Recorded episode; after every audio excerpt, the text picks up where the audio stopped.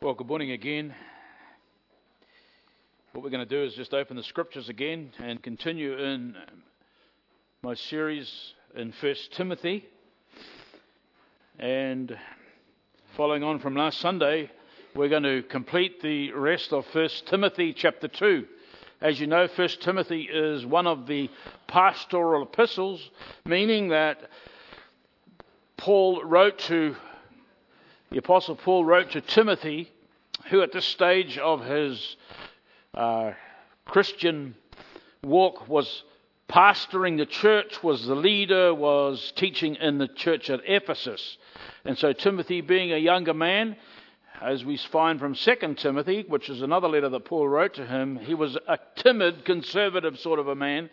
And so Timothy had to write to encourage him. But in the church at Ephesus, there was a number of problems that were arising. And so the Apostle Paul, under the inspiration of the Holy Spirit, writes this letter uh, in order to correct some of the problems that were surfacing in this church. So, uh, with that little bit of a background, let's just pick up on the, the second half of.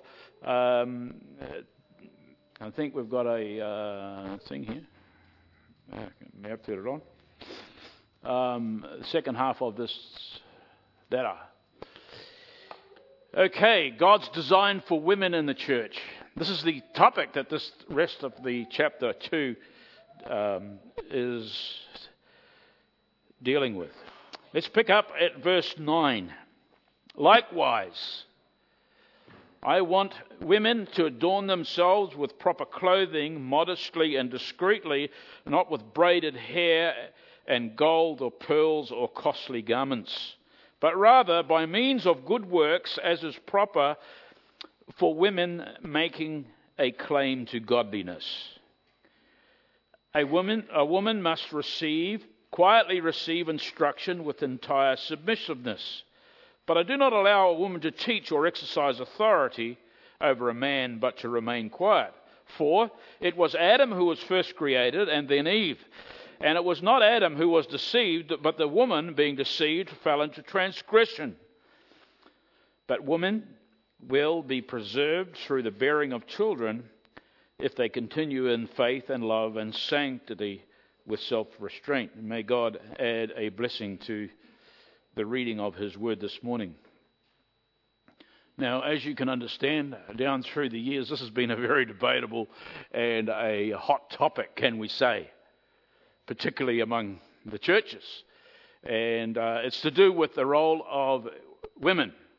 And might I say, this is why I just love expository preaching. It's the only preaching that should be done, it's expository, because it deals verse by verse through the text and uh, we cannot be accused of skipping parts that don't suit with us. We deal with it as it comes. And so if you're in a church that's not expository preaching the word, challenge it, and if they won't change, just find a church that does. And so here we come today that deals with this design for women. And um, sad to say, this debate, can I say, has seen many churches. And church leaders and theologians and, and Christian authors in particular turn to culture rather than the Word of God in order to find or gain some resolution. And sadly, once ex- the, the once accepted traditional doctrines on this very issue, the ones once they were grounded in biblical authority, but now they have been, in many cases, abandoned and supposedly replaced with a more or a new relevant doctrine to the culture that we live. That's how it is. Sad to say. And of course, we know how the rise of, dare I say it, feminism over several decades now, now with a new name tag, dare I say again, of gender equality. It's just a same old issue, but with a new name tag. This is the fuel that keeps this debate hot in culture and in the church. But as believers, we know that Satan, who is the God of this world with a little g, he loves to go all out and attack what the true and only God has designed and planned. He loves to attack. And Satan's goal always has been to attack whatever God has designed. And his attacks, can I say, bring the most devastation and collateral damage, can I say, and carnage to society and the church when he assaults different facets of it. And particularly when he assaults the family unit, marriages, and roles of men and women in the church. When he attacks that, that is when we see the most devastation. And might I say, he's doing a very good job at it in society and in the church. But this attack is not new. We could spend a whole message just on that, on how he attacks the family and roles of uh, men and women. And so we're just going to be dealing with what the text deals with today here. But as we see here, this, this attack of Satan is not new. It's not something that's just arisen in the last 30 or 40 years.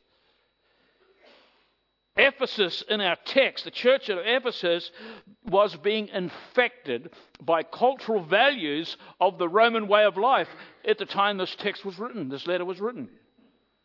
But added to that, added to that, Satan himself had his agents in the church promoting these very cultural values that were preeminent and prominent, or I should say, in Rome. And they were promoting these cultural values and suggesting that the church should take on board and accept these cultural values in the church as well. Nothing new under the sun, right? We see the church in general today where things are a hot issue, as I say, gender equality and, and marriage, etc. What's out there the sins of the culture soon, sadly to say, become the sins of the church. And that has happened far too often. It's happening right now. And so this was happening here in Ephesus at the time. And so, right in the midst of, I don't know if this is a word, but I'm going to say it anyway, right in the midst of this enculturated church was the serious issue of gender equality. And this issue questioned God's design on the different roles of men and women in the church.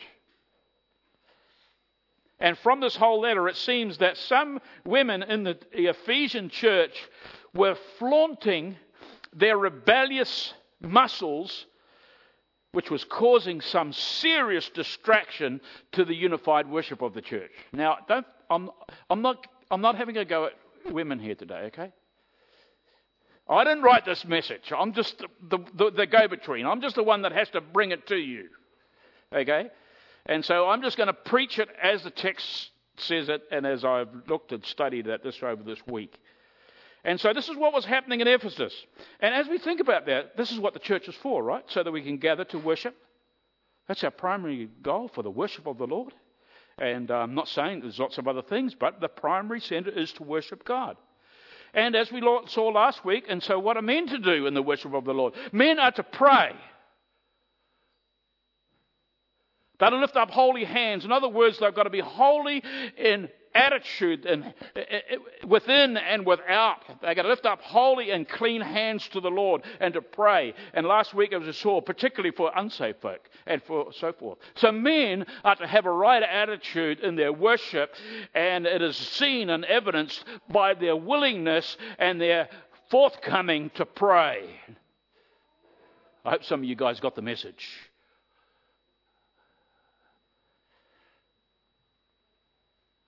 So, as men have a vital role to fulfill in the worship function of the church through prayer, women also have a vital role enhancing this collective worship by not being in any way a distraction to that collective, collective worship.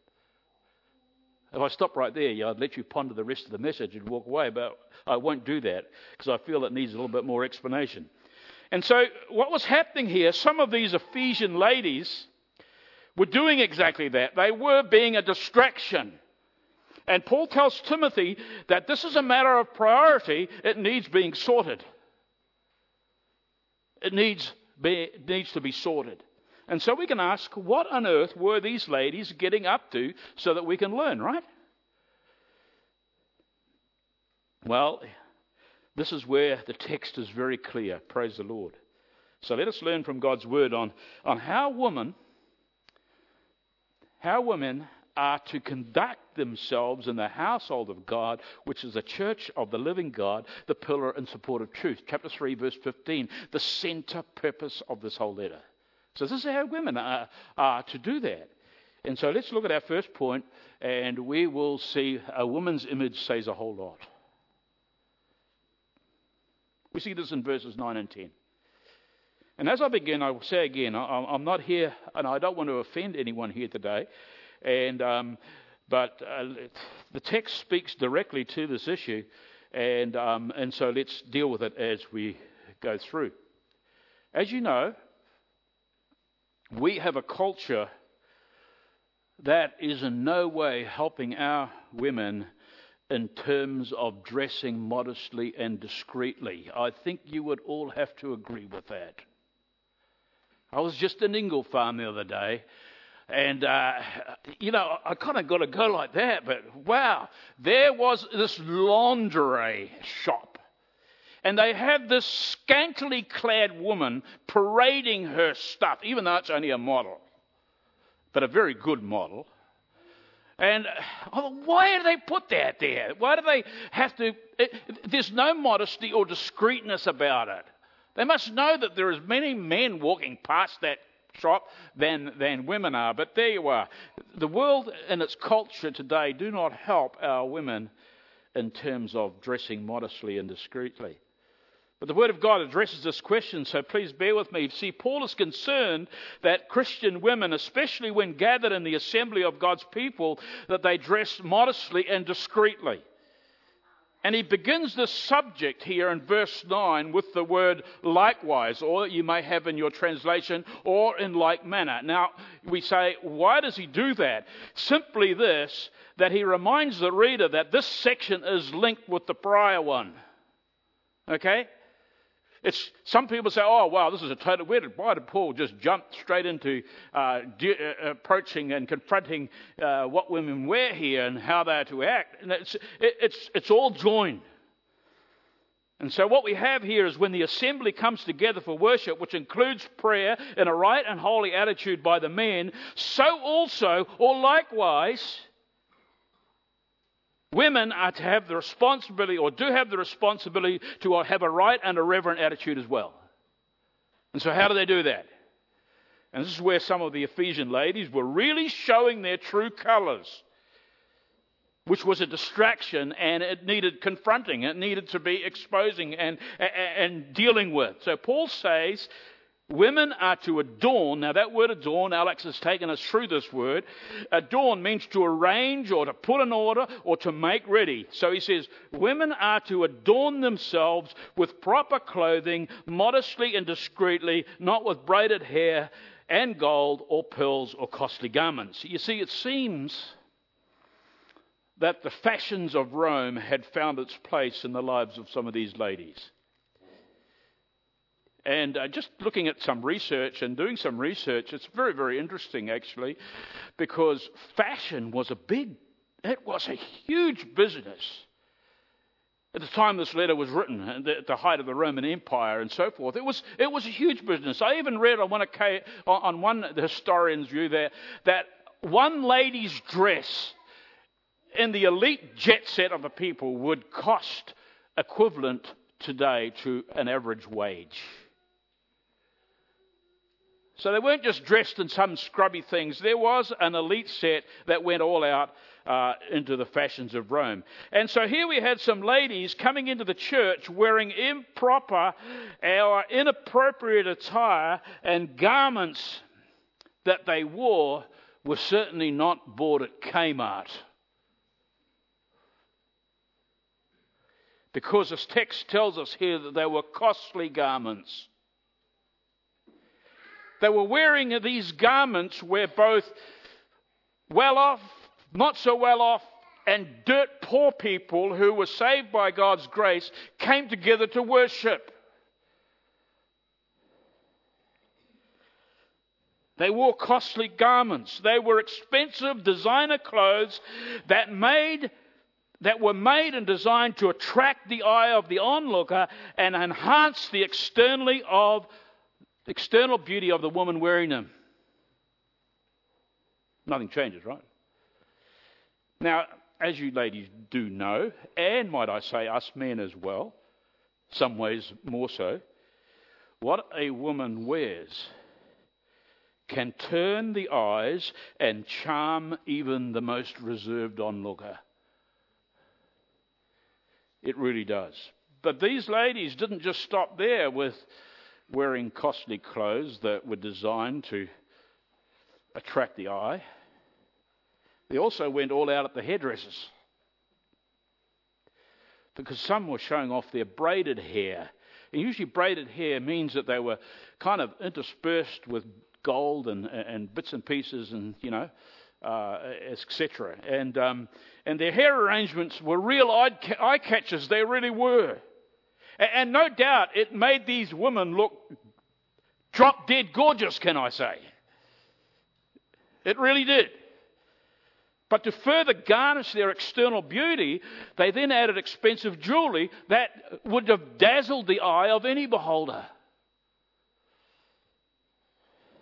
And no doubt, at the same time, turned some eyes green with envy. This is how it was with some of the ladies in the Ephesian church. They used the church selfishly as a catwalk to strut their stuff. Where believers, both rich and poor, gathered for worship. They didn't hold back from parading in the church their latest designer clothes, their fancy hairdos, their jewelry, and Paul says, This is improper. In other words, their dress code for public worship was not appropriate for this holy and reverent occasion. They were dressed to kill, not dressed to worship.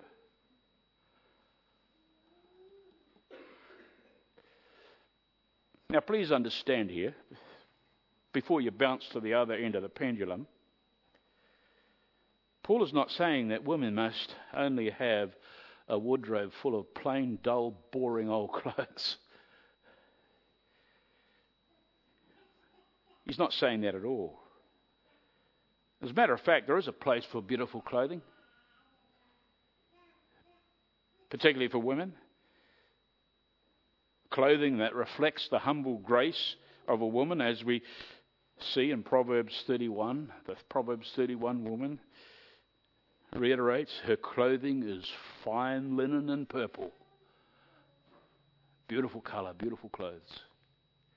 The same goes for women, women owning and wearing jewelry. Nothing wrong with that. In its place. Solomon's bride, in his song, we see there, she wore gold and jewelry in chapter 1, verse 10, as did Rebecca. In Genesis 25, verse 24 and 53. In other words, there is an appropriate time to wear such fancy finery, like when Isaiah says in chapter 6, verse 10. Let me read that. I will rejoice greatly in the Lord, and my soul will exult in my God, for he has clothed me with a robe of righteousness, as a bridegroom decks himself with a garland, and as a bride adorns herself with jewels. So there is an occasion for such finery, or occasions for such finery. Paul's main point here is that a woman, woman's clothing and how she enhances her external beauty is not to draw attention to herself. We might say, well, why not? Why not?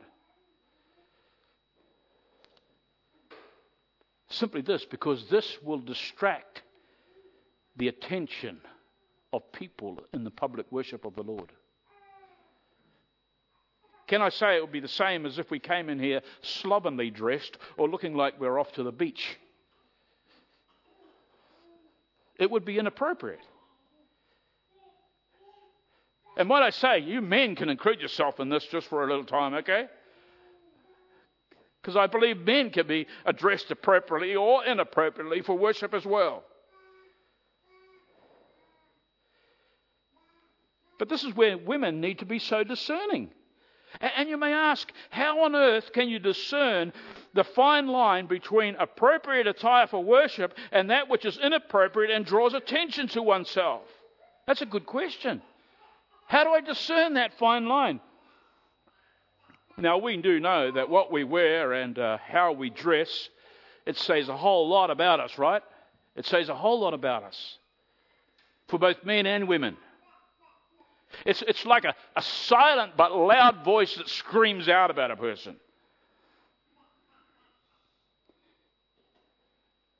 Now we know that's what it does.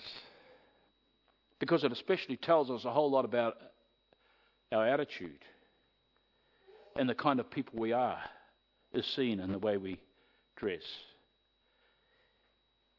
Always remember occasion, I think I might have told this many years ago, uh, when my brother and I were in a contracting business back in New Zealand, and we had this contract um, with this local uh, landlord. He was a very, very wealthy man.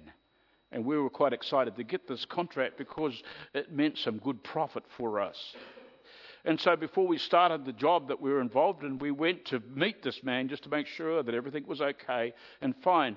And uh, as I say, he was a very, very wealthy man. He was a son of a, a multi-millionaire, and he kind of inherited everything. And and, um, and and so we drive down his driveway and walk up his lane, and we see the gardener just out there fussing around the garden. And, and we said, "Oh look, we want to go. And, we want to see Lockie, Lockie Cameron." As the inside. And this scruffy looking gardener said, What'll it be, boys? I'm Lockie Cameron. We never picked him. You see, he, he was shabbily dressed. He was unshaven. He, he, he, it told us a whole lot about him. And as it was, he, this guy was a rebel. He was an absolute rebel. He wasted all his money and and uh, he he boozed it all the way down the drain. And and and I thought, wow, what do you?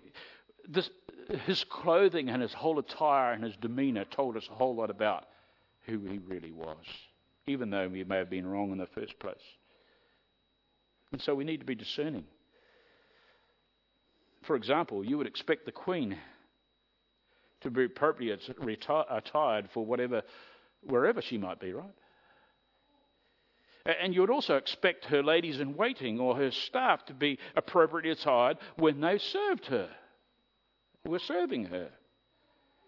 And women in the church, men too, but a text addresses women.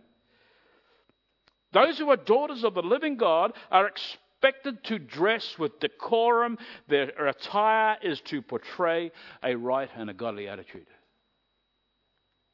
In other words, the attire of a woman who claims to be in Christ is to be governed by an attitude of modesty and discretion. And so this attitude will see her displaying what the text says here good works. In verse 10. That's what you'll be known for. That's what, that's what should be grabbing people's attention rather than her fancy dress grabbing one's or a person's attention. This word modesty here, by the way, only appears once and it's here in the New, entire New Testament. It has the idea of, of humility. It has the idea of, of humility being so powerful that this humility produces shame at the idea of wearing anything that might trigger someone's lustful thoughts and detract from the worship of the Lord. That's what this, that's what this word modesty is loaded with. There is a similar idea in the word discreetly. It carries the idea of self control, uh, especially over sexual passions. In other words, the women at Ephesus and in every New Testament church are obligated to exercise self control so as not to incite their own passions or anyone else's by what they wear. Now, the world knows nothing of this, right?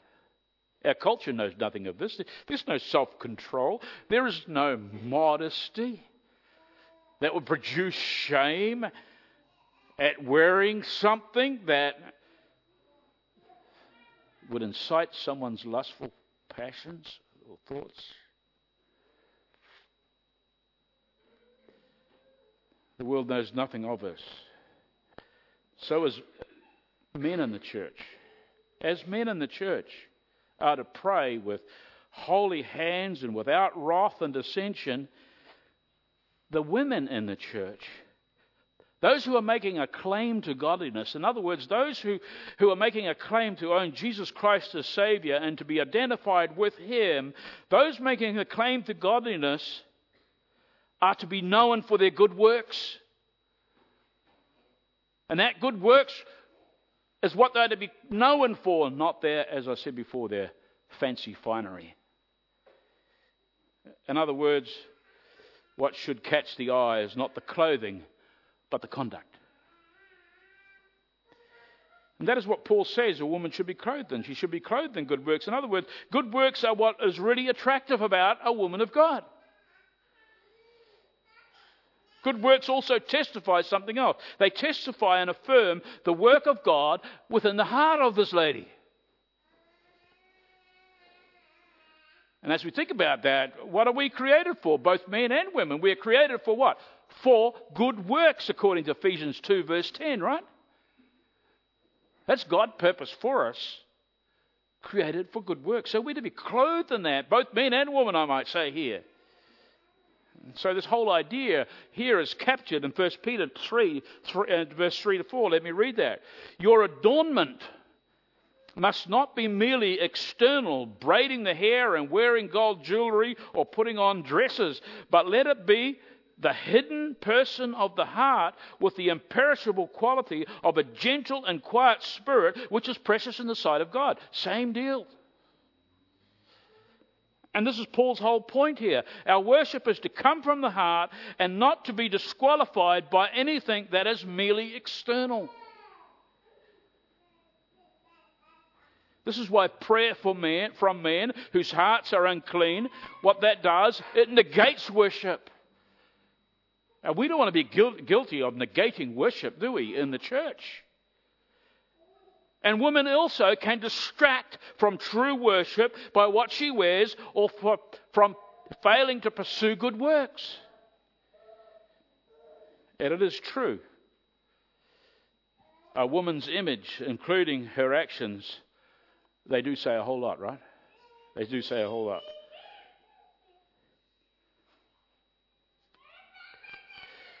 And as a footnote here,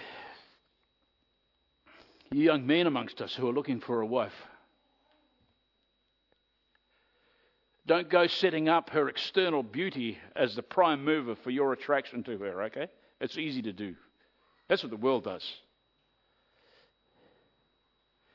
Good looks may be a bonus. And I see all your husbands here have got wives that have got good looks. So that's a bonus. You young men, you go all out and the prime mover, and let the prime mover be a godly character, displayed in her demeanor and her good works. That's what you look for first. May we all submit to God's word as we continue to worship Him. I want to come to the second point here, and uh, how do women learn in a passive role. This is just what deals with in, in verses 11 to 12, still t- talking about women's role in the church. And so Paul continues this discussion, and he reminds us that though women are not to teach in a collective worship of the church, they must learn, they must be taught. In other words, women are not to be shoved out in a side room or someone special where the teaching and, the, and the, of the things of God are just for men only. No, they must be taught, they need to be taught. So it's not an option for the church, it's a command that is given here that they are to be taught. Now, that may seem very obvious to us. Why even bother putting that? Of course, women need to learn and, and, grow from the teaching of God's word. After all, both men and women need to grow by feeding on the pure milk of the word, as we have in 1 Peter chapter 2, verse 1 and 2. That's, that's just a given, surely, for all believers, whether no matter what uh, sex they are. But in the historical context, this is not so obvious, or wasn't so obvious. Because in the historical context, Jewish women were generally not respected.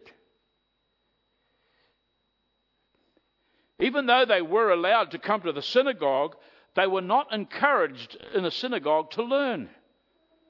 Actually, most rabbis of the day refused to teach women, and some even likened it to the casting of pearls before swine. That's how discriminatory they were in regards to teaching women and for women to learn the things of God, even. So, Paul's command for women in the church to be taught and for them to learn was both new and very liberating for the Jewish woman convert. You can understand that, right? Now, as often happens when given an inch, people tend to take a mile. And it seems that this newfound spiritual equality in Christ that both men and women have equally, according to Galatians 3:28, where men and women are equal in God's eyes, this equality was used to push in other areas, especially in church order. Evidently, some of the women swung to the other end of the pendulum in this newfound freedom in their reaction to their former suppression. You see, they, only, they not only wanted to learn like the men did, but some of them wanted to teach and be in a place of authority over men as well. You see, folks, although there is spiritual equality where both believing men and women are the purchase of God, and we are his beloved possession, uh, where the fruit of the Spirit and God's promises apply equally to all. Even though that is very true, this does not mean we do away with the differences of role in the church. This does not mean that women are any way, by the way, inferior, but clearly and simply have a different role in the assembly of God's people than men do. Paul states clearly that the role of women in the assembly is to learn or to receive instruction quietly with entire submissiveness. That's what it says here. That is, women are to be entirely content with being silent learners in the gathering of the church of, of God's people. Pretty simple to me. I, I don't have a difficulty with that, and neither should you. Now, this verse has come under attack, and many have tried to evade its meaning by saying, well, yeah, but Paul was simply trying to emphasize attitude. That's all that was here. It's not about meek and a quiet spirit. It's, it's, it's not about the physical act of verbal teaching, it's just about attitude. But if we read verse 12, because verse 12 is a commentary on verse 11, this is what it says but I do not allow a woman to teach or exercise authority over a man, but to remain quiet. You see that? That's a commentary on verse 11. It's a re emphasis, it's a restating of the same thing, but just with a clearer emphasis. It's as clear as a bell. And so Paul defines for us what he means by a woman staying quiet and learning in times of public worship. But so by remaining silent in the teaching realm of the gathered church, in the teaching realm, they are what? What are they doing? They are demonstrating their submission. In other words, by remaining quiet, they are not commandeering the authority God has given male elders or those who teach in the church or men who teach in the church. Now, of course, this does not rule out altogether women teaching, as you know or be reminded of both the husband and wife team of Priscilla and Aquila. Both of them together instructed Apollos in Acts 18, verse 26. In a private capacity, though, not in the gathered church. We also have in, two, in, Titus chapter 2, verse 3 and 4, which Alex will come to when he gets there, women are to teach other women. We had some of that going on here yesterday morning in a, what we call a book club, run by some of our ladies. There's teaching going on. Nor does this mean that women have do not and cannot have the gift of public speaking because they do. And I've heard ladies that are far better in the public speaking arena than a whole lot of men. But that's not the deciding factor of who teaches in the church and who does not. By the way, uh, it's not about The issue is, is where they exercise this gift of public speaking, right? It's where. That's why we have some of our ladies involved in Sunday school teaching and ladies' Bible studies. As these are not times when the church is gathered and men are present. They're not times where those are happening. So now we need to ask another question at this stage. Why are women in the church? Why do women in the church have to be or have to take on this submissive role? And we see the answer to this in verses 13 and 14. I just love the way that Paul takes Timothy through this. He answers the why, the where, the how questions all the way through. And, this is where many, by the way, in verses 13, many jump to wrong conclusions and say that this is this quiet, submissive role given to women is the consequences of Adam's Eve's sinful choice in the Garden of Eden. They jump to that conclusion. But that is incorrect, for the basis God chose a submissive role for women and an authoritative role for men is based on His creation order. For it says in verse 13, For it was Adam who was first created, then Eve. You see that? That's the order of creation, and that's how God has derived the order of authority and the different roles of both men and women in the church, which is applicable for us today. It's an endless and timeless truth. Culture should have no part in this because it goes right back to creation and it comes right to us to this present day. The woman was created to complement the man as a helpmeet to him. We have that in Genesis 2. That's why we would call ourselves complementarian, not egalitarian, if you want to know those words. I want to quote William Hendriksen here as I was reading his commentary on this. He says, Adam was created first, so in the sovereign wisdom of God, it was natural for him to lead and Eve to follow. For him to be aggressive and for her to be receptive. For him to invent and for her to use the tools that he invents. The tendency to follow was embedded in Eve's very soul as she came forth from the hand of her Creator. Hence, it would not be right to reverse this order in connection with public worship. End quote. Folks, that's how God designed men and women to complement each other. In the home, in society, and as we have in our text here, in the church. So why do we battle with it? And then we might ask, well, what about verse 14? Does not that indicate that a woman's role is derived from the fall in the Garden of Eden? No. Look at what verse 14 says. It says, It was not Adam who was deceived, but the woman being deceived fell into transgression. So, what does that tell us? This simply tells us that, or reminds the reader that what happened when the order of creation was overturned in the Garden of Eden. This is what happened. It reminds us that what happened when God's intentions for a woman, woman's role and for man's role were reversed. This is what happened. It reminds us of the calamity when Eve stepped outside her God given role and commandeered an authoritative role which she should never have taken on and never attempted to have. A calamity. So this is not about, by the way, this is not about comparing who was the most at fault or the most culpable, like you hear. Oh, well, after all, it was Eve, you know, she was deceived, so it's her fault. No, no, this is not about that. Eve was deceived and she sinfully took on a role of authority that was never designed for her to have and to bear. Adam, though not deceived, blatantly, can I say, blatantly chose to disobey God, and as the head of their relationship, he bore the ultimate responsibility. That's why we have in the New Testament over and over again the fall uh, is linked closely to Adam's sin.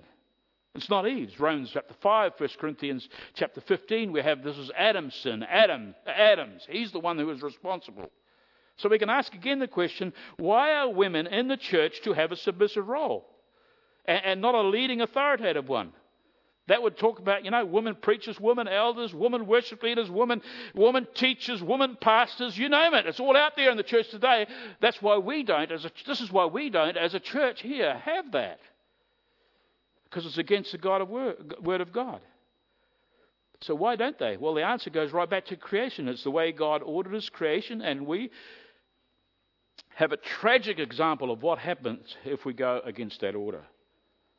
So, folks, it's not culture or modern church practice that is to govern the role of men and women in the church. It's God's word, amen? And may it always be so. And we come finally to our last verse, in verse 15. And uh, Paul's instruction to women to the church seems a little harsh and maybe seeming a little bit difficult to gravitate to because our natures kind of rebel against this. Uh, just have a look at what he says in verse 15 because Paul corrects that. Actually, he encourages the women folk in verse 15. But he says this But women will be reserved through bearing of children if they continue in faith and love and sanctity with self restraint. This is another verse that many jump to the wrong conclusions on, I believe. The word preserved here in a text, which means simply to rescue or to preserve safe and unharmed or to heal or to set free. It's actually often it's a word used to, uh, for salvation. It's the same word, salvation. It's from the same word, root word that we get salvation, in fact. But in its context, it's used in a number of other places. It does not mean spiritual salvation.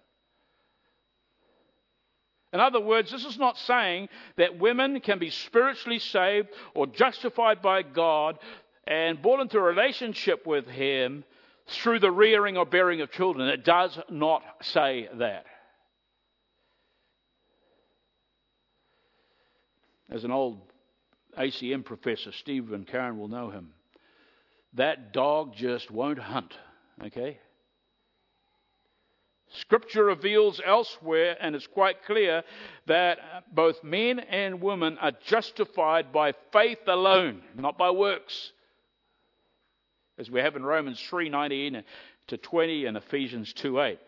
Now, there are many points of view on this text, and I'm not going to go through them, but what I want to do is give you what I believe is the correct one. And as we've seen, Eve was the one who was deceived, and in that sense, she kind of represents all women. You with me here?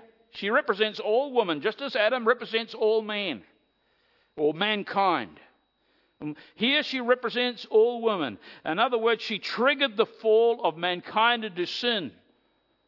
Go right back to that occasion. She triggered the fall. She, has, she, she, was, she was responsible for that by her deceit. And as a result, as a result of that, whether women acknowledge it, believe it, or what, they bear the stigma of the fall through Eve's deception. So, womanhood carries the stigma of being deceived in the garden. It goes with them, whether you like it, believe it, hate it, or not. That's what happens. And what Paul is saying is here is that rescue, deliverance, and preservation can be obtained from this stigma of leading the human race into sin. There's preservation, there's a way out, there's escape. And the way that stigma is reversed is by women bearing up godly children or bringing up godly children. This, folks, this is God at work here. Women, women are not to be considered as second rate citizens because Look at this. God has now given in grace them the responsibility and joy of bringing up godly children. Do you get the picture here? This is not saying that God wants every woman to bear children either, by the way. Actually, some women he doesn't even want for them to marry, according to 1 Corinthians 7 25 explains. Paul is speaking here in general terms. He's not speaking specifics, okay? So understand that. Paul's point is simply this while a woman may have led the race into sin, women can lead the race out of sin. How? Through the rearing of godly children.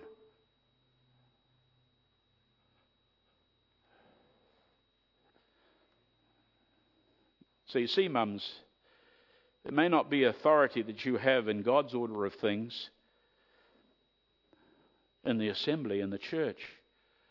But you have been given something else. You've been given the power of influence in the lives of your children that no dad will ever have, generally speaking. One communicator rightly said on this the pain associated with childbirth was a punishment for a woman's sin, generally. Genesis 3:16. But the joy and privilege of child rearing delivers women from the stigma of that sin. End quote. And of course, in order to rear godly children, how does that? How do we do? How does mothers do that? They just send them off to Sunday school, send them off to church. No, no, no, no, no. It's more personal than that. The text says here. In order for women to know the joy of rearing children as God intended, they must personally persevere. They must continue in the faith and love and sanctity with self restraint. In other words, you must pursue this course no matter what, because this is where your true eternal salvation comes from. You must have a personal relationship with Jesus Christ, you yourself as a mother, and you must continue in that, in faith and love and sanctity and self restraint. As we must all work out our salvation with fear and trembling, we're told in Philippians 2.12. That's, that's part of ongoing sanctification. So women must do that. And it's our role, by the way, as husbands, as men, in the home and in the church to nurture and encourage and never, ever, ever discourage or add a burden to our womenfolk in this God given role.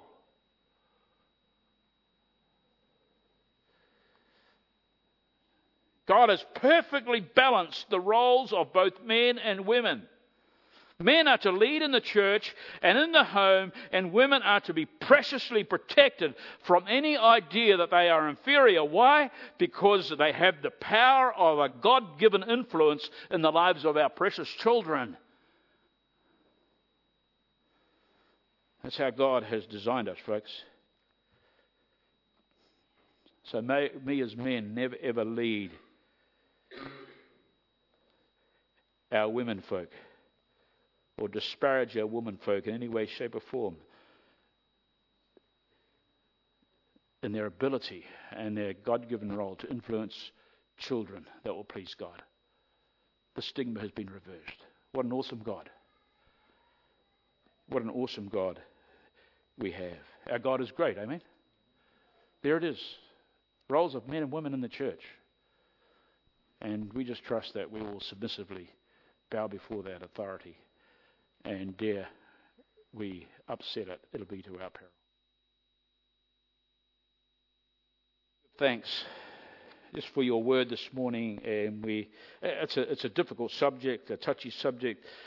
It's only touchy because it's so opposite and so, so very different to the culture around us. And sad to say, to many churches who walk beside us. But Father, we're not accountable to churches. We're not accountable to culture. We're not accountable to men, full stop. We're accountable to you as to how we will obey as individuals and as mums and dads and as single people and even as a church. We're accountable to you. So help us submissively bow to your authority in all these things for your glory alone. We pray these things in Jesus' name. Amen.